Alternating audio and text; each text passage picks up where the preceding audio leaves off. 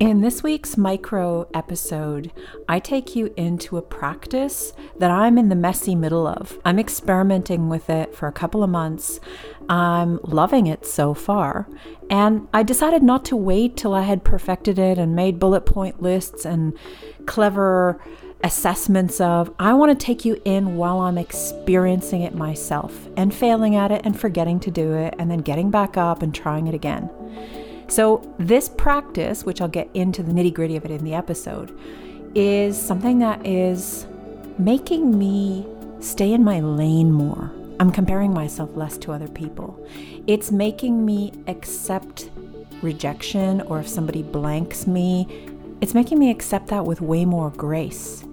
It's making me stop and think before I get triggered by something that would normally yank my chain. I mean, we need more practices like that in our back pocket, don't we?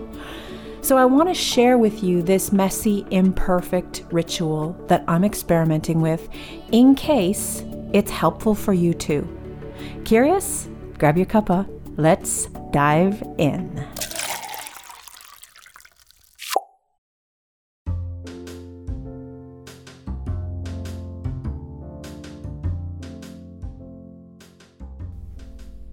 You know that state when you wake up? You haven't gotten out of bed yet. You haven't looked at your phone. You haven't even gotten up to have a pee. It's that fuzzy state where you're kind of coming to the surface of the day from the deep, deep place of sleep and dreams. And it feels like a very pliable place for me anyway. It feels like all the kind of portals of my creative brain that's been dreaming and doing all the cool stuff in the middle of the night, traveling around the world, envisioning, being able to fly, whatever else you do in your dream state. It feels like all those portals haven't fully closed up yet. And this state is a place of creation. And I'm not talking about doing anything clever like dance moves or art or music. It's a place where I create myself into the day, and it's a practice that is really working for me. And I wanted to share it with you in case you might dig it too. So, in that fuzzy state, pre phone, pre pee. I lay there just for a couple of minutes. It doesn't need to take long. And I create myself into the world by saying this I am the conscious creator of my experience.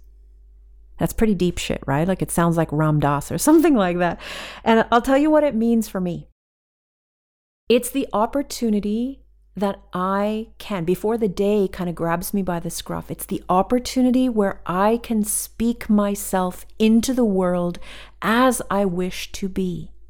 So I don't need to slide in and become a victim of my to do list. I choose how I'm going to show up in this day. I'm doing it consciously. I'm not just the creator of my experience, because that means we can be run by all our automatic autopilot programs. And the word conscious here is really important. I'm the conscious creator of my experience. Because left to my own devices, as I start to come out of the fuzzy state, then my brain will immediately ping to my to do list. I'll look at my phone, I'll see what's in my diary, I'll already feel tired and wonder how many hours until I can crawl back into bed, or how much caffeine I'm going to need to get through this day, or I just feel like the weight of the world on my shoulders pushing down. And the opportunity to consciously create myself, to look for joy, to be the creator of my day, as opposed to it creating me and me kind of running behind it, feeling a bit overwhelmed and in a flap about the whole thing. I'm done with that. And maybe you are too. So, all of these thoughts of the diary and things to do are also mishmashed in with these microaggressions of like, why am I doing this? Who am I even to try to run my own business? Who am I to even try to write a book? Who am I to try to be a great parent? And then these like weird, random ping ponging narratives like, your thighs are too big. You're unfit. You're not going to get this done. You're not good enough. Like all of this random shit's like, whoa, where did this come from? like, this is before you've even had coffee, right? So I'm done with that. This process sounds really simple, and you don't need to get clever about it. You can use the same line or make up your own. It's simply about this time of the day as a placeholder for me to consciously create whatever is coming and not be pulled into the undertow of all the bull thoughts and overwhelm before I've even planted my feet onto the nice fuzzy mat that's right next to my bed.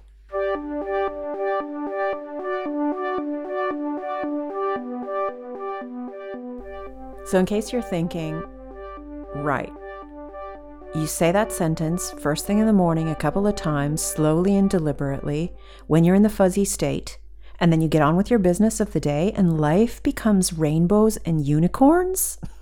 I wish it's not quite that straightforward. It is simple, but there is a part two to it.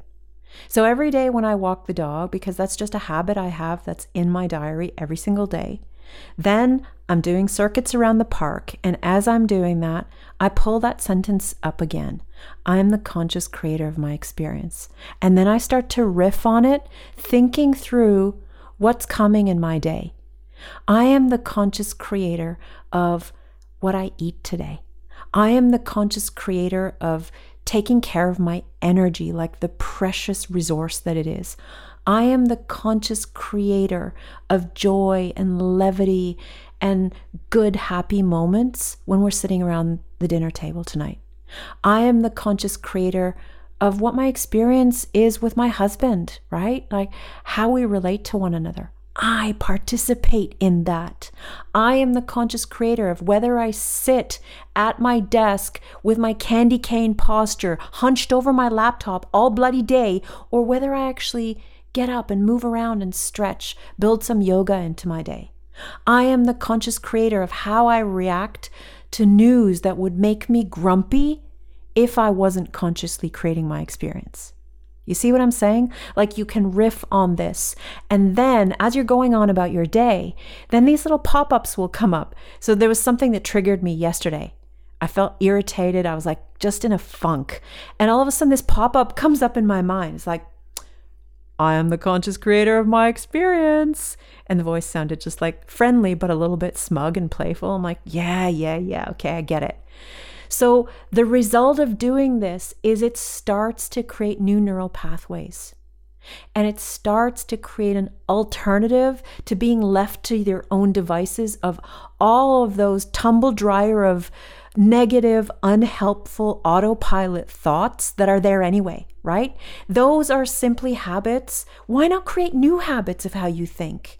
So, this is how I do it. Is it the only way? Hell no. If this doesn't jive with you, use this conversation as Play Doh to create your own sentence that you can create into the world. You don't need to buy any stuff for this. You don't need an ethically sourced journal. You don't need to stick amethyst crystals up your vagina or like sit on a cushion oming ethically sourced cotton, obviously. And if that's your gig, namaste to you as well. Like, no judgments here, but it's simple. I'm trying to create something simple. If it's too complicated, if there's too many steps to it, I won't do it. And what I'm finding is this is working. This is making me more creative. It's making me less crusty. It's making me feel more on purpose. If this sentence doesn't jive with you, create your own. Have fun playing with it. The point is simplicity and consistency.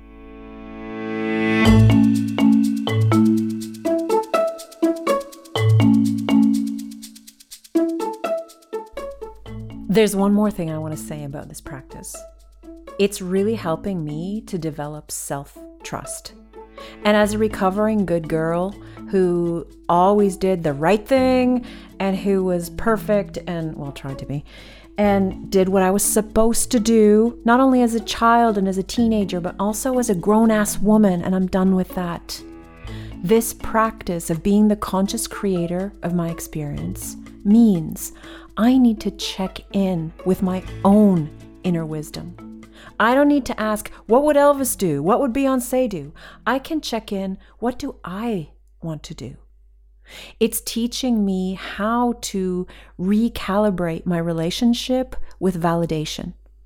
Of course, it's nice to be told, you're great, you're brilliant, oh, pats on the head, high fives, all that. And that, of course, we all want that. But it's really different to not to need it. and not to be looking for it like a freaking junkie. Tell me I did well. Tell me I'm good. Tell me I'm beautiful. Tell me I'm clever. Tell me I'm sexy. It's exhausting. So, when we are the conscious creators of our own experience, we start to work that self trust muscle that you have your own back. If someone doesn't validate you, whatever. You know that you're doing the best you can in this moment. And it allows you to start to develop that deep, grounded connection to yourself that was there all along. It just got covered with loads of junk and then you forgot it was even there. So it's a clearing out process over time. That's been my experience anyway. So play with this. I'm inviting you to play with this practice. And if it doesn't zing with you, Fine, no problem. See if you can create your own simple, consistent practice to create yourself into the world on purpose, on your terms, based on your own inner wisdom. Start to connect with that again because it's there waiting for you. I hope this has been useful to you. And I'm really curious if you start to implement this, even if it's till next week when the next pod drops. I would love to hear from you in my DMs on social media, or you can email me at hello at mandylehto.com and just let me know what starts to happen for you. I'm not saying that miracles will happen in seven days, but just how is it feeling? Sometimes it feels really wonky, and sometimes I forgot at the beginning. But like anything, it becomes more natural the more you do it. So I'm really curious to be on this journey with you. And that is the point. I'm not here to be a guru. I'm not here to have all the answers. Because, hey, spoiler alert, I don't.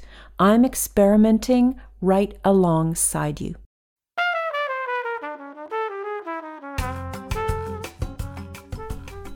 So, before I become the conscious creator of my afternoon cafe latte, I wanted to give you a preview of what you can expect next week. I have created a warm, fuzzy episode on acts of kindness, not only as things that we do, but as a way of being. There will be special guests. There will be ideas for you to try. And that's all I'm going to say for now. In the meantime, I hope you're practicing being the conscious creator of your own experience. DM me, email me, let me know how you're getting on. And I look forward to playing with you again next week. This is Mandy Lehto signing out for Enough, the podcast.